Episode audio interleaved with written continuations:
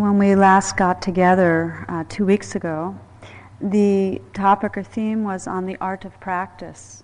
And I spent some time talking about practice as a sacred ritual uh, and a creative ritual, not in any way rigid, but rather uh, a way to keep learning how to come into the present moment, given our conditioning to exit out at a moment's notice. And we talked about the different uh, components of practice. For those of you that weren't here, specifically about how we can use relaxation and concentration, aiming the mind, and then the mindfulness, the recognition of what's happening, as ways to fully be here, fully live the moments. And one of the things that starts coming clearer as we explore practice and what the components are is that in this tradition of, uh, it's a wisdom tradition of awakening the heart mind, there really are what are called two forms of practice, and one of them has to do with uh, doings, skillful means. We use the metaphor of cultivating a garden. It's the, the watering and the pruning and so on. And the doings are when we aim our mind at the breath, or when we name things, ah, thinking, thinking, or when we consciously soften a certain area, or when we offer metta or loving kindness to a part of ourselves or each other. These are all doings. And they're useful, valuable, helpful doings. That's why the Buddha described them as skillful means that are part of preparing the garden of awareness. They, they loosen the soil up and they make it fertile. The actual experience of awakening is a non doing. And for us to be fully free, to discover fully who we are and what this life is, there's a natural kind of progression of skillful doing so that we can just rest in awareness. And there's even an important distinction between the kind of mindfulness that, that takes some effort and is developing a sense of presence and a much more profound kind of mindfulness whereby we relax, really relax back into our already present innate awareness, doing and non doing. And this isn't to create doing as the bad guy. Now, what's interesting, this is what we find out as we go deeper into spiritual practice, is that how we approach our day to day life, the doings of our day to day life, carries over, and we end up approaching meditation, even the skillful means, with some of the same stuff that we bring into daily life. And that's not, there's nothing weird, it's just something that we have to begin to include in awareness so we don't get snagged. I'll give you some examples.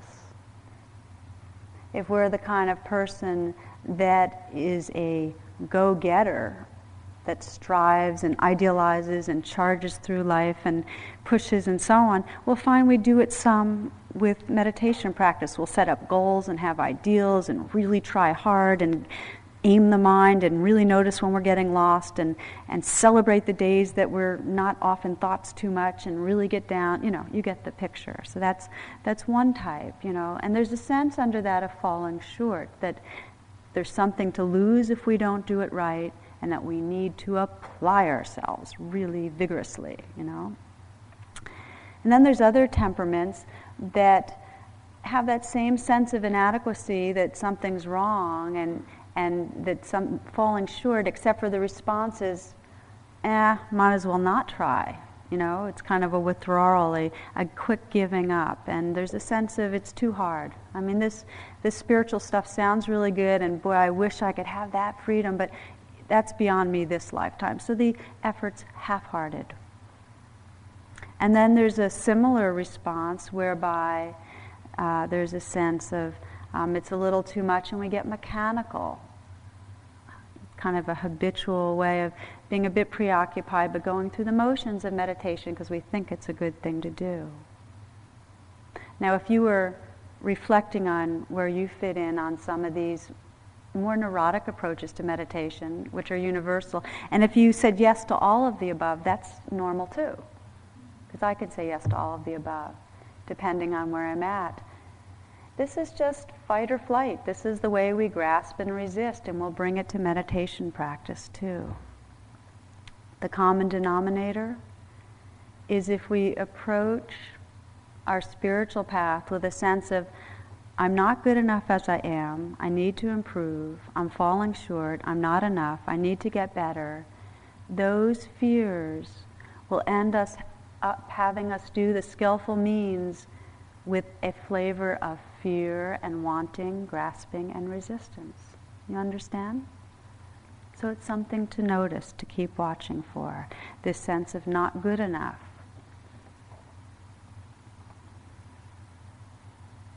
The title of tonight's talk, um, and it's a talk that um, I've given oh, a while ago, so some of you might have the tape, is the transformative power of wakeful relaxation. That instead of bringing this sense of not enough, something's wrong to practice, how can we bring a quality of alertness but ease, even to our sense of grief or sadness or pain or fear or non relaxation? Especially if we're strivers, how do we do that? For the first 15 years of practice um, in my life, probably from age oh, 19 on. Um, periodically, I would go and check in with whoever was my current predominant teacher of the time and, and ask how I was doing. And I worked really hard in those early years. You know, we'd get up early and I'd spend long hours and really try to perfect concentration. And I was a classic type A striver.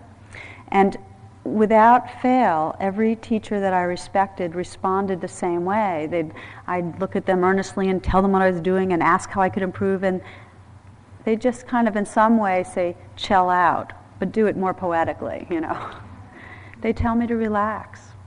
So then, for the last 10 years, I've been telling myself to relax. You know, it's my inner coach. It's usually saying, just calm down, it's okay. It's okay. It's probably one of the all time great mantras of the universe. So I'd like to spend the next 30 minutes or so um, talking to you about relaxing. But not relaxing in a dull, drifty, trancy way. Relaxing in a very wakeful, transformative way. Now, when I was given the message, oh, just relax, I would always be slightly offended because there's something really embarrassing about people telling you to relax. and also, it would totally ring true. Like, there's something deep in us all intuitively that knows that it's the only way. You can't struggle your way to freedom, it's a relaxing.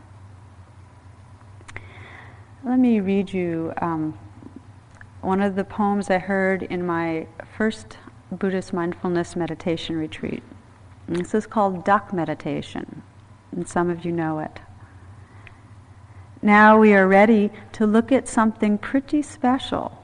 It is a duck, riding the ocean a hundred feet beyond the surf as he cuddles in the swells. There's a big heaving in the Atlantic, and he is part of it. He can rest while the Atlantic heaves because he rests in the Atlantic. Probably he doesn't know how large the ocean is, and neither do you. But he, he realizes it somewhere, and what does he do, I ask you? He sits down in it. Duck meditation. He reposes in the immediate as if it were infinity, which it is. That is religion, and the duck has it. How about you? Duck meditation. So it's relaxing. Relaxing back into this moment, into a very natural kind of awareness. But it's not being blank or inactive. In fact, you could consider it that we're cultivating wakeful relaxation response. And I referred to it some a couple of weeks ago, um, talking about the way that we can consciously relax through our body, and there's a Chinese word, song, S O N G, which is relaxation filled with awareness. This quality of presence, this relaxation that's just vibrating with awareness, is very central to mindfulness. We can't be here with the fullness of our mind, with the fullness of our heart. We can't be whole if we're contracted and defending, judging, anxious about not enough. The other side of it is when we are relaxed, we open to a natural sense of intimacy. We know that everyone loves being relaxed. It's one of those universals. We kind of yearn for it and we sense it as being really basic to being happy. And yet it's so hard sometimes. It's what we find natural to be uptight, actually. It's a basic weather system. And I feel like it's really important to recognize that if we start off, you know, let's say tonight, framing it that relaxation is the essence of mindfulness, and then we scan and go, boy, I'm relaxed maybe one one hundredth of my day. That kind of um, sounds like bad news. So it becomes important to recognize that just like every other life form in existence, we're physiologically designed to tense up against any perceived threat, every one of us, which means we're designed to spend a lot of time tense. We are. I mean, how often do you see rabbits or mice or other life forms really being casual, laid back, at ease? I mean, really, there's a lot of natural predators, and they dart around, and they're always senses are out, whether they're, they're not just like smelling the roses, they're, you know, picking up danger signals. So it's evolutionary training that we anticipate where danger is and we're tense to respond. And then what happens is we get quite attached to our defense system. And we expand upon it. It gets elaborate. And it becomes kind of continuous. So that even when there's really nothing around the corner that we can see that we need to be tense about, there's this kind of free floating anxiety. And we know what that's like. You can just feel it in your body. And it's just there. So we have this kind of paradox where in our culture, the American dream, it's kind of work real hard, strive, be a type A, you know, really go for it, so that you make a lot of money and have the freedom to then retire and kick back and relax and become a type, you know, take it easy type, you know. And we don't know how. It's impossible. It's karma. You cannot strive, strive, strive, and then relax and let be and enjoy life as it comes. But most of us procrastinate letting be. Somewhere in our mind, we have it figured that as soon as X, Y, or Z, when I get this done, or get over this hump, or feel better about such and such, then I'll let go and, and try this kind of relaxing and opening to the moment business. Our relaxing doesn't come easy because we spend most of our day grasping and resisting as a way to maximize pleasure and avoid pain. And we are designed to do that. I mean, if you really watch yourself, it's interesting during the day how much of our movement, physically and mentally, is to get more comfortable, to get less uncomfortable.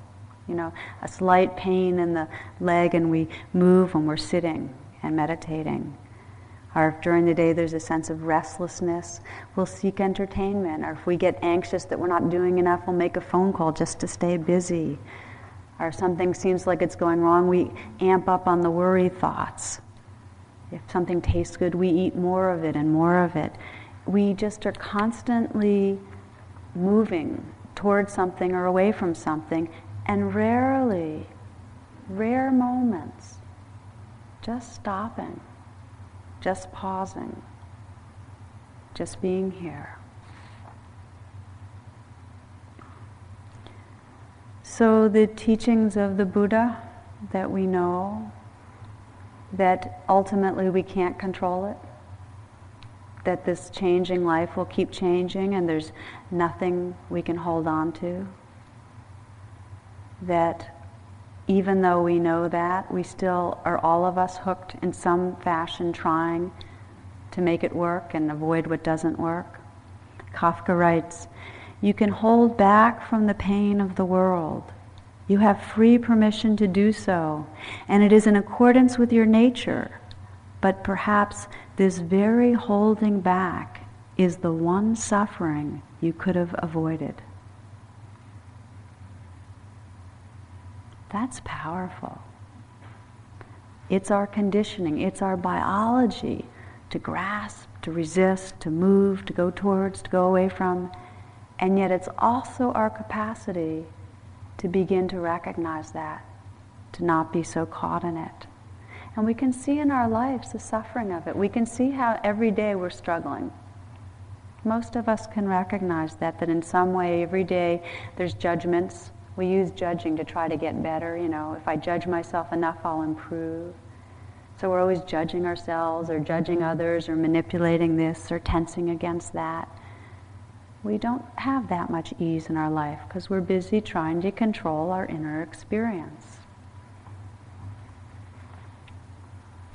I want to read to you a little bit. This is um, from The Right Stuff by Tom Wolfe. And he describes in, in this book how the Air Force was developing rocket planes like the X 15 in the 50s.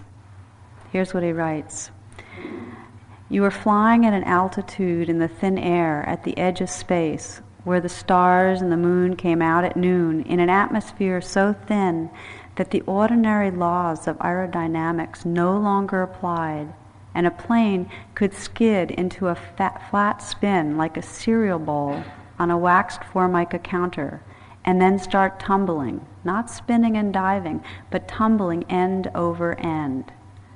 Now, as it happens, as many of you might know, that in the 50s we lost a lot of uh, test flight pilots because of this, this tumbling that would happen when they get way out there. Quote again, they used to play tapes of pilots going into the final dive, the one that killed them, and the man would be tumbling, going end over end, all the aerodynamics long gone, and not one prayer left, and he knew it, and he would be screaming into the microphone, I've tried A, I've tried B, I've tried C, I've tried D, what do I do next? What do I do next? And this is a mantra for us too. What do I do? What do I do? But it turned out there was no way to maneuver out of a hypersonic tumble. The pilot took a furious beating from the G forces and from being thrown about the cockpit. In fact, the more the pilot experimented with the controls, the more he tried to do, the worse fix he was in. The solution, this is what Wolfe writes, became clear after an accident involving test pilot Chuck Yeager, who was battered unconscious and fell seven miles before hitting the denser atmosphere and coming to and then he could put the ship back into a spin because a mere spin he knew how to uh, get out of, and he survived. So that was the solution, and it defied every bit of training, every shred of instinct, everything the pilots knew or thought they knew. You take your hands off the controls. You sit there and do absolutely nothing but sit there and fall. You take your hands off the controls. In fact, that was the only choice you had.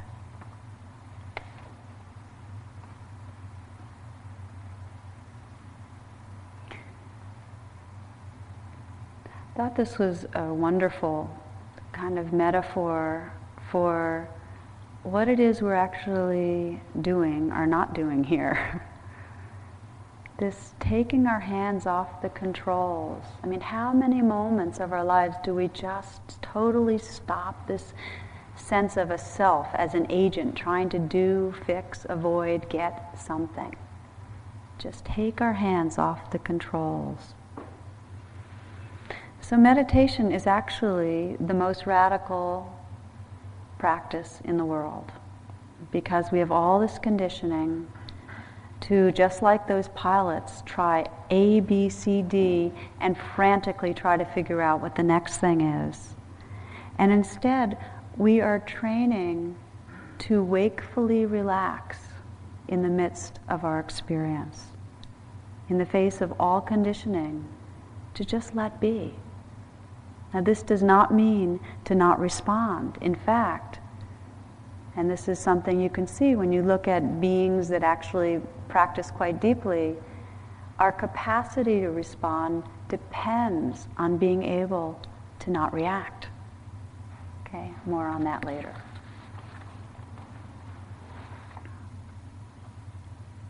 So, this relaxation training, this wakeful relaxation training, starts with our bodies. We start with the first foundation. It's the most immediate, obvious place of contraction. And you can scan. Scan right now. Scan anytime. And you'll find that almost always, if you're aware of your body, you'll be aware of tightenings, tension. We all are. We're biologically designed that way.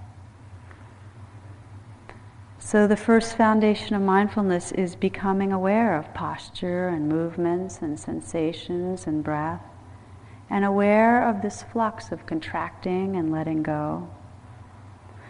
The body is a really clear subject for awareness, um, and it allows for a deeply grounded attention in day to day life. In fact, if there's anything you practice through the week in an informal way, it can be mindfulness of the body. Ah, what's true now, coming back again and again. And what we find, we constantly recontract. Every time we let go some and soften and relax, it recontracts. And that's okay. That's the practice. We just, again, let go. One of my favorite stories a family all treated their elderly grandfather, the kind of the patriarch of the family, to his first plane ride. And he went up in one of those biplanes that dips around and does stuff.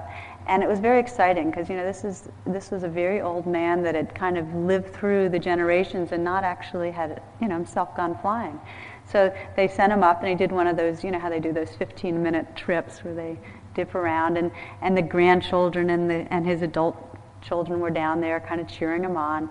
And he got down and he was kind of stiff and white. And they said, Did you like it? He goes, Oh, yeah, I liked it a lot. It was, it was great. And did you really like it? Yeah, I really liked it. And he goes, But, you know, I never let my weight down.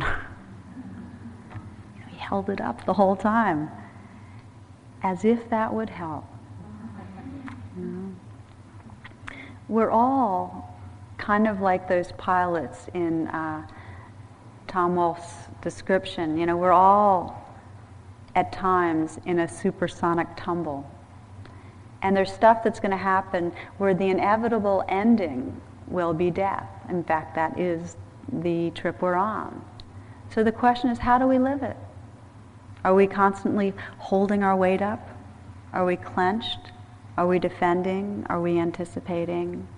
Are we pretending?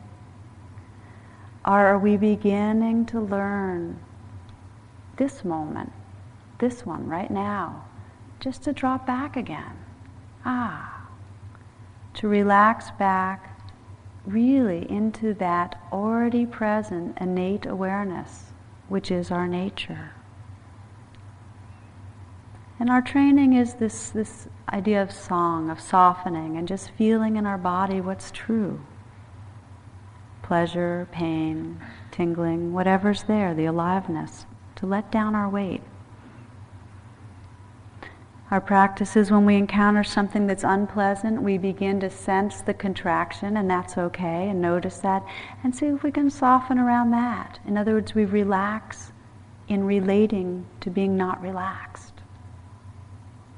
This isn't about setting an ideal that we should be in a permanent state of relaxation. This is about relating to however it is with a quality of presence and ease. Saying yes, allowing it. So that's the first foundation of mindfulness where we train in this wakeful letting go. And then there's the foundations of mental states and emotions. There's so many that come that we get lost in. And when we're lost in them, they are the world. That weather system of grief or fear or shame is who we are. And our being contracts into that shape. So again, the practice is to recognize to relax and make room, relax our heart. I remember some years ago, Joseph Goldstein said, You know, when I'm working with really hard emotions, when something really big comes up, I just tell myself, relax your heart. And there's something very powerful about that because when we get afraid, our heart contracts. And then there's not the room or the space to be with, to let that weather system come and go and teach us and awaken us. To relax our hearts, to include and let float whatever's there. And then there's this training in wakeful relaxation when thoughts arise. Now, what normally happens when we get a thought and we go thinking, thinking? Sometimes we go back to the breath, or sometimes we judge ourselves and go, oh, thinking, you know, and get into a thing about how we're not a good meditator. If we're having worry thoughts, tension thoughts, then what usually follows? Problem solving thoughts. Isn't that true? When we start having anxiety thoughts, immediately it flips into what can I do to get rid of this? And we believe in our thoughts. We use our thoughts as the major coping strategy to deal with anxiety. So it becomes a really important place to wake up. Sometimes we try to use our thoughts to calm us down. Oh, it's going to be okay, and we imagine how things can unravel and be okay, and or it's not so important, or we try to paint things in a better light. Don't we? We use our thinking a lot. Sometimes it's skillful too, but it's not deeply freeing. So somebody handed me this. This is an example of, you know, a lot of us that are getting more and more computer dependent, a lot of our anxieties are wrapped around, you know, if something goes wrong with the computer. So these are, this says, imagine if instead of cryptic text strings, your computer produced error messages in haiku verse. Here's one a file that big, it might be very useful, but now it is gone. Here's another. First snow, then silence. This thousand dollar screen dies so beautifully. Here's another. A crash reduces your expensive computer to a simple stone. Three things are certain death, taxes, and lost data. Guess which has occurred?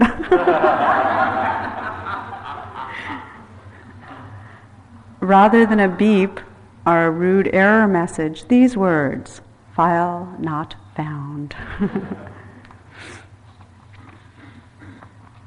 we use language to ease. There was this also on haiku there was an, uh, a picture with a male and a female, and they're in bed, and she's looking really disgruntled. And he's saying, Yes, I write haiku. They're short and over in a moment. Just what are you implying? That's a slow one, it's a creeper.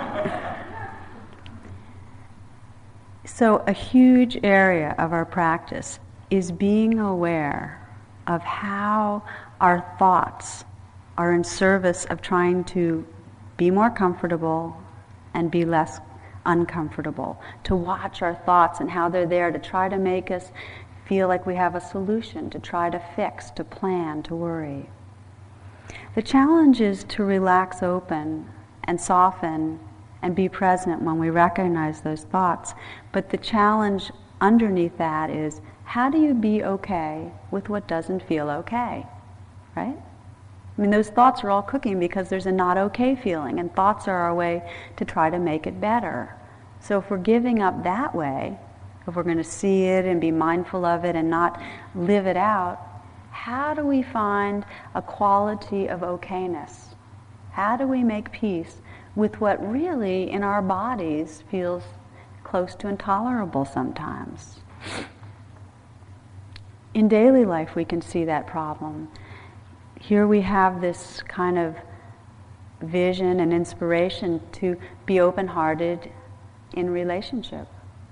How do we do that when we can see clearly how much capacity we have to cause pain to others and they have to cause pain to us.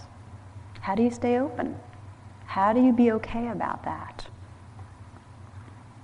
And that's the end of the talk. Isn't that the toughie, though? That we know we value open heartedness, not being defensive, not being judgmental, and yet we all feel the quality of um, endangerment. So there's the third Zen patriarch, and he's one of my great gurus, um, mostly for this phrase that to be free, to be enlightened, is to be without anxiety about imperfection. To be without anxiety about imperfection. In fact, imperfection's how it is. So it's saying, okay, here's how it is.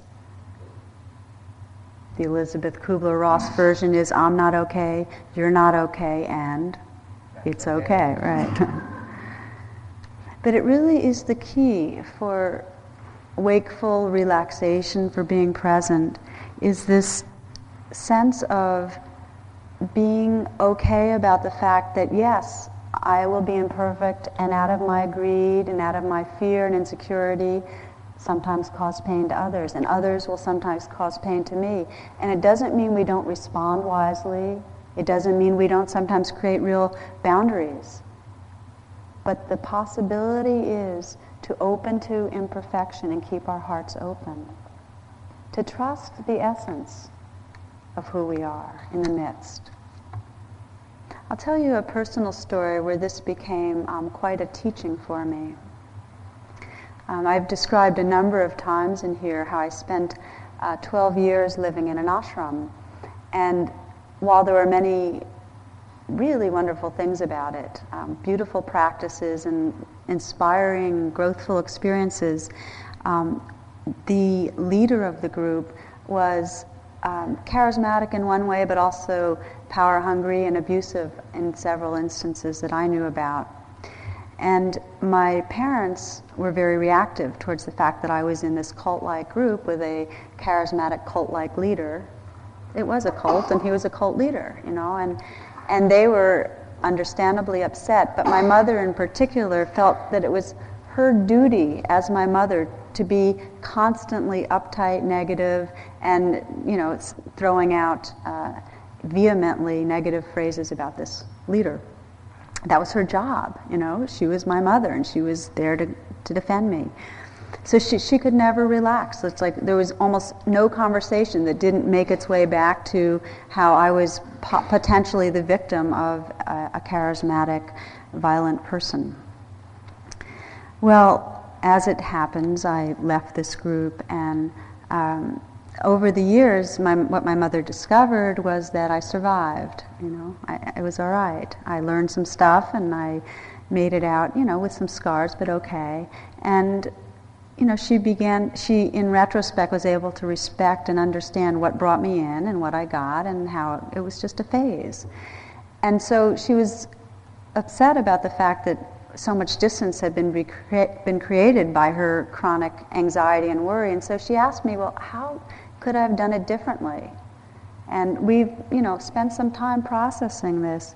And what I ended up telling her after really considering it is that if she had, in the biggest way, communicated, I trust you.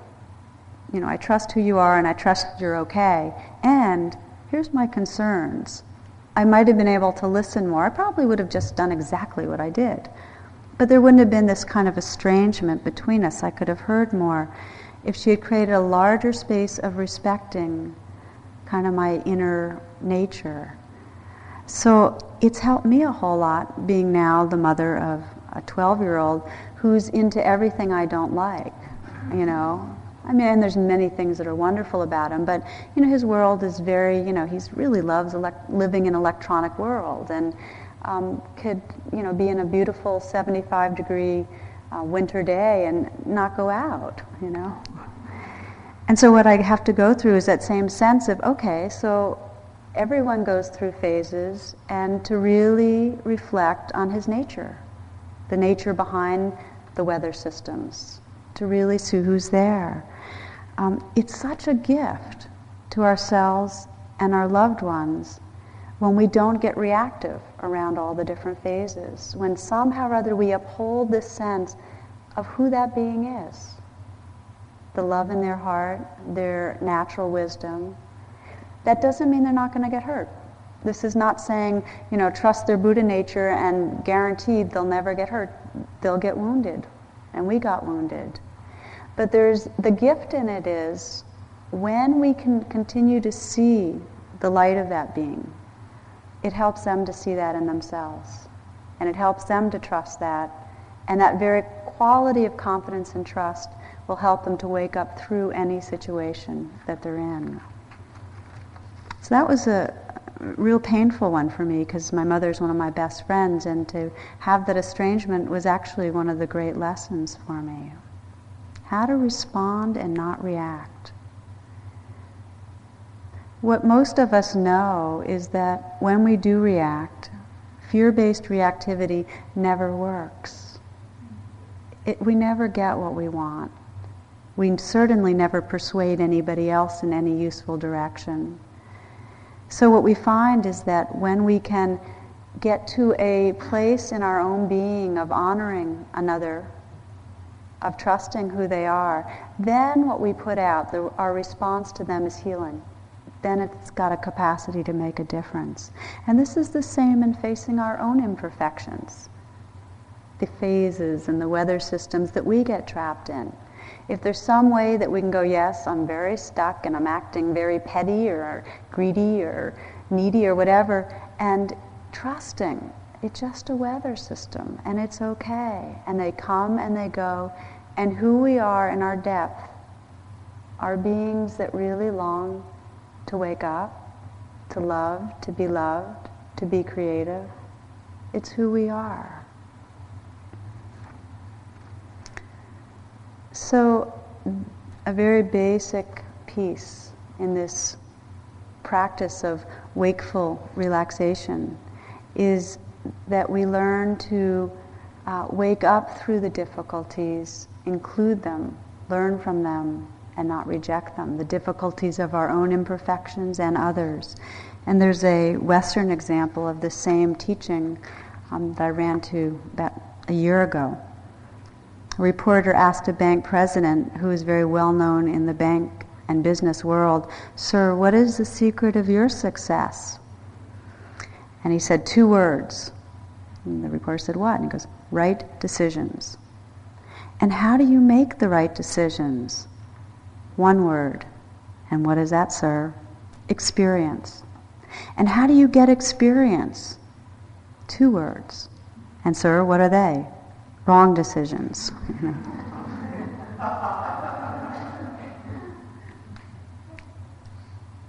and it's true in every spiritual tradition that whatever's arising is just right to wake us up whatever's going on in our lives right this moment that we keep judging as wrong or imperfect or we don't want it is perfect for us. So the big question, you know, can we relax about who we are right now?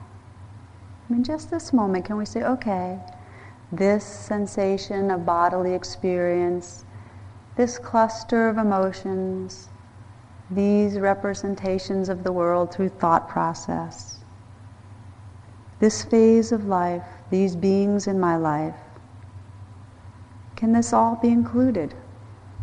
Really without rejecting anything. This isn't a project for the future. This is something that really brings our practice alive day by day. May I accept myself as I am this moment. Our experience is to judge, to push away, to contract, to identify as a small self that's beleaguered or victimized or something's wrong.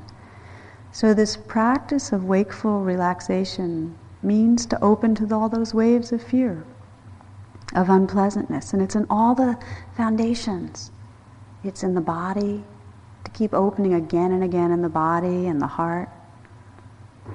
Now, this is the heart of our practice this opening to what we normally close to, this saying it's okay to what we normally push away. And the reason it's the heart of our practice, and this is how the Buddha described it, is that when we resist, when we push away, tense, stay tight, fight, struggle, we maintain a sense of small self. In the moments that we stop controlling, that we take our hands off the panels and just let be, we wake up out of that sense of small self. We discover what has been described as our innate nature, our essence, a very free and open and loving and wakeful awareness. That's who we are. It's our way of discovering that, to just let go moment by moment. It's been described as liberation through non clinging. Let's reflect for a moment. If, you if you've been sitting very still, stretch for a moment and then come sitting again. And we'll just do a brief kind of exploration of this.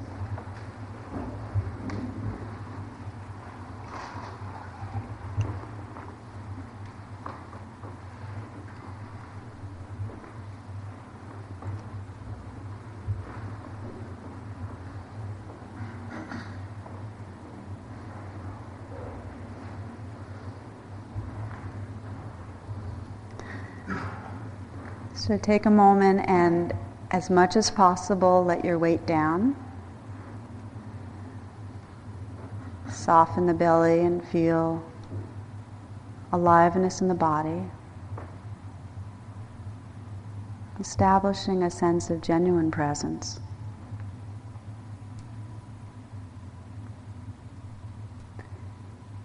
And then, if you will, to bring to mind what you might relate to when I say imperfection, an area of reactivity in your life. It might be um, imperfection, reactivity to your own body or your own emotional life. Or it might be imp- an imperfect situation with another person that keeps on bringing up reaction. And see if you can sense and relate to just how big that reactivity gets sometimes. So that you're honestly looking at and relating to the reactivity that we all experience. Might be the judgment of another person, or the judgment of yourself, or the not liking, or the really wanting something different. And see if you can let it be as full as it is, this reactivity so that you know what it's like in your body. It might take really sensing the image of another person or situation, hearing the words that you say to yourself or someone says to you, so that you can sense in your body fully, okay, reactivity. And sense what your self is like. What's your sense of self? The who am I when you're feeling that? What do you like? From the inside.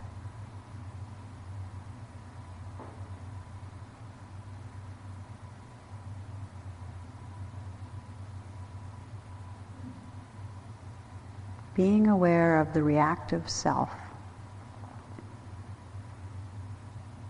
the I don't like, I want, not good enough, afraid. And as you do this now, see if you can, in the depth of your being, agree to make room, as much room, for this reactivity, the aversion, the wanting, the fear, so that you gradually soften around it and just let it be there as much as it wants to be, but be aware of the space that you're making, so that you're bringing an open, kind attention or awareness to the waves of experience. Not fighting them, not fighting the reactivity, just letting it be there, as big as it wants to be, but making room. So, in some quiet way, you're saying, Yes, okay, this can be felt. You're relaxing open and making room. letting it be as much as it wants to be, but sensing awareness as the space that it's happening in. That you can breathe in and feel it fully, but also breathe out and offer care, compassion, space. Sensing as you make room for this imperfection, this situation or experience. Sense as you do that who you are now. What's your sense of your being now? Who am I? Who am I?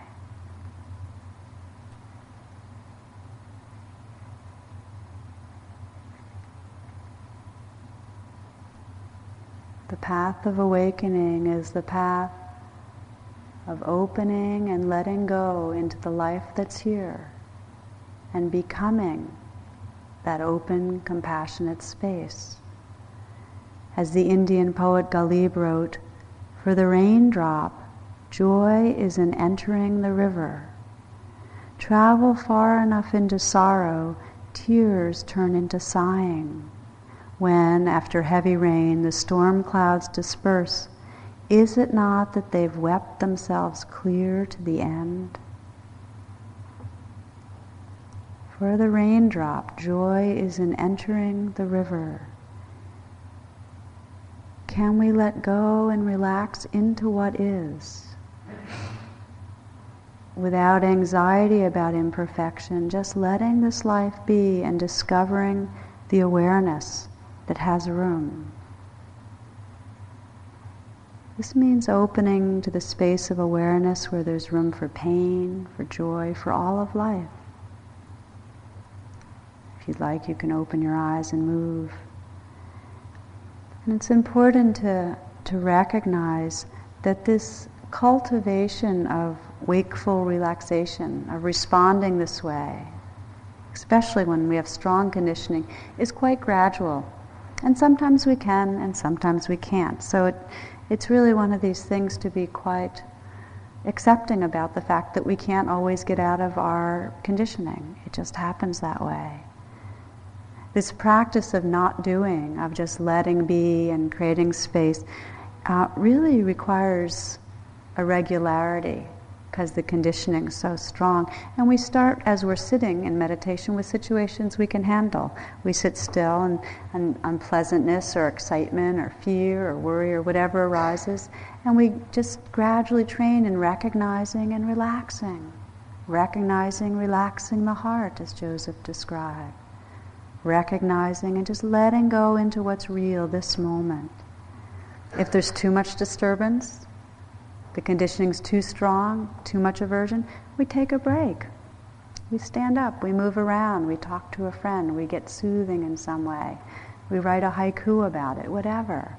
But you know, the idea is that we gradually have more and more capacity to feel okay about what's not okay. This is David Whyte. Enough.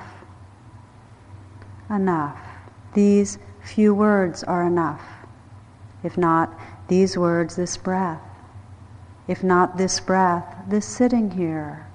This opening to the life we have refused again and again until now.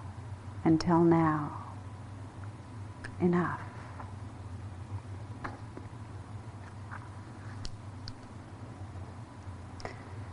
So eventually, for each of us, we all face the kind of um, unpleasantness where there's no options. Again, like those pilots, we've run out of them. And our meditation training trains us to let go, trains us to do the one thing which makes it possible to free ourselves, to not do, to let go. This is in the face of the the situations where there really isn't any way to get comfortable, the losses of aging and sickness and death, which we all face. So, learning to let go gives a tremendous freedom. In fact, each moment that we let go, when habitually we would have resisted, inclines us towards more confidence. We start getting, Chogyam Trungpa put it this way, that sense that life really is workable that we have room for life and death. And this trusting the capacity of our being to be with really gives a sense of ease or freedom. I love the way Ryokan describes it. He says, uh, to find the Buddhist law, drift east and west, come and go, entrusting yourself to the wave. Entrusting yourself to the wave. So, this is one fruit of this practice of wakeful relaxation that we cultivate a sense of trusting. We start getting the knack of taking our hands off the controls and feeling the vitality and creativity and adventure and excitement and realness of it all. Another fruit of this letting go, letting be, just pausing and not reacting, is a cultivation of a very real experience of wisdom and compassion. It's what I mentioned earlier that if we don't react in our habitual ways to each other, and we can just sit and relax into what feels not okay, we have the possibility of then touching each other in a genuine and healing way. So, one way, one result of this practice of relaxing, confidence. Another, this cultivation of wisdom and compassion. I'd like to mention a third, which I've been alluding to, which is that it actually gives us the capacity to enjoy life. We can't really enjoy it if we're busy controlling stuff. We all know that.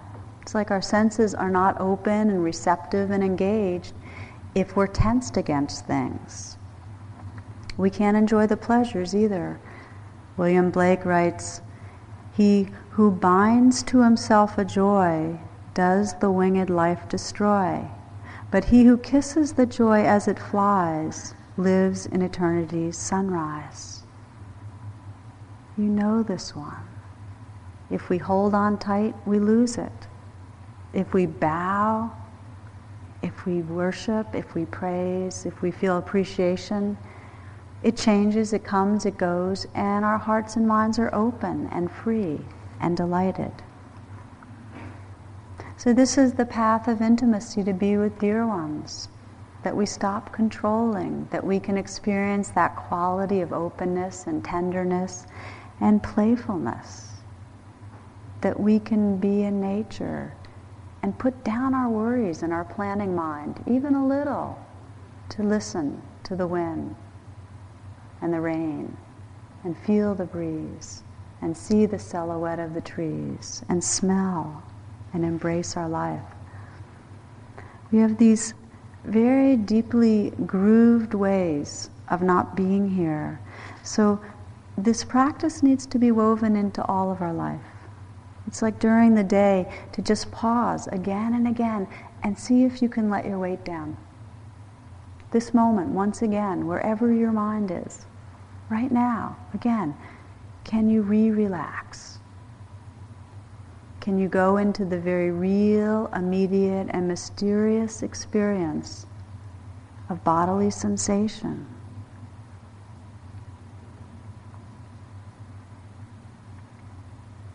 relaxing into the moment.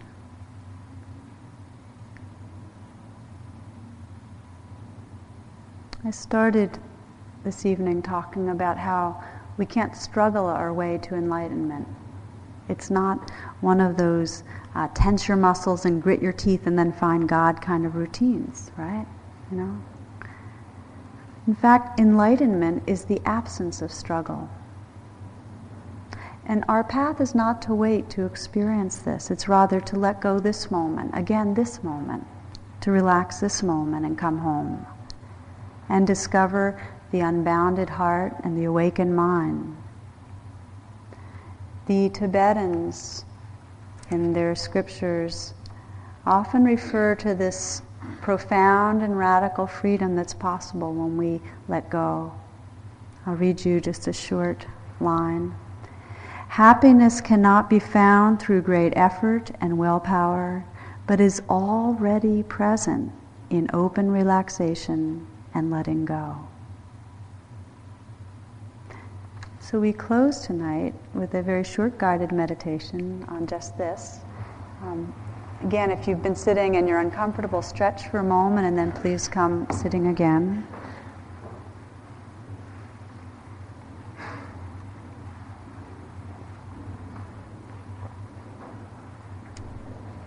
And we begin with the half smile of the Buddha. So, feeling that half smile at the lips. Letting the eyes be soft and feeling the flesh around the eyes soften. And sensing your intention to let go and let go. And in a very gentle way, just be with experience as it is feeling the spirit of the half smile softening through the body.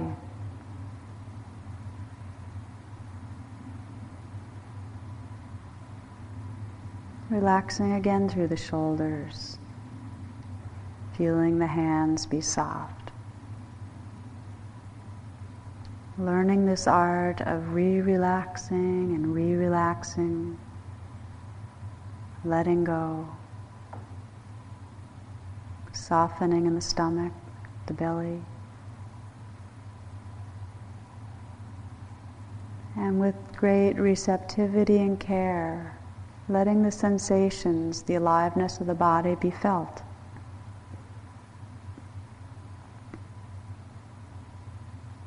Letting the mood of the heart be felt. Whatever's there can be numb or busy or distracted or tight or open or relaxed or easy. However, it is, to relax and discover a quality of okayness with what's true. This too, this too.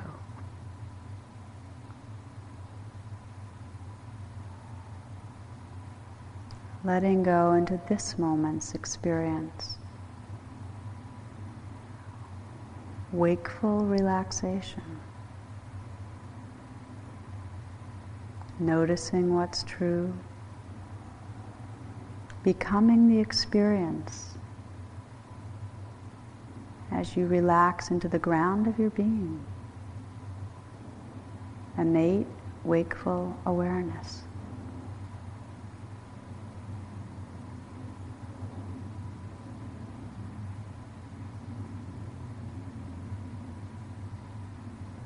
sounds just happen on their own and are recognized instantly.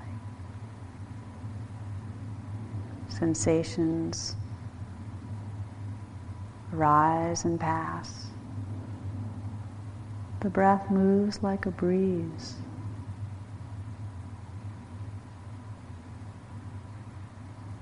Thoughts come and go this life appears and dances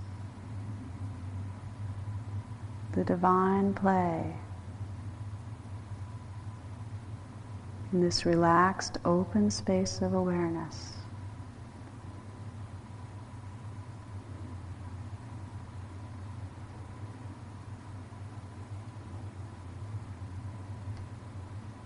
Closing with the prayer. May our wakefulness, may the care and openness of our hearts be of benefit to all beings. May all beings be free of suffering. May all beings awaken. May all beings touch great and natural peace.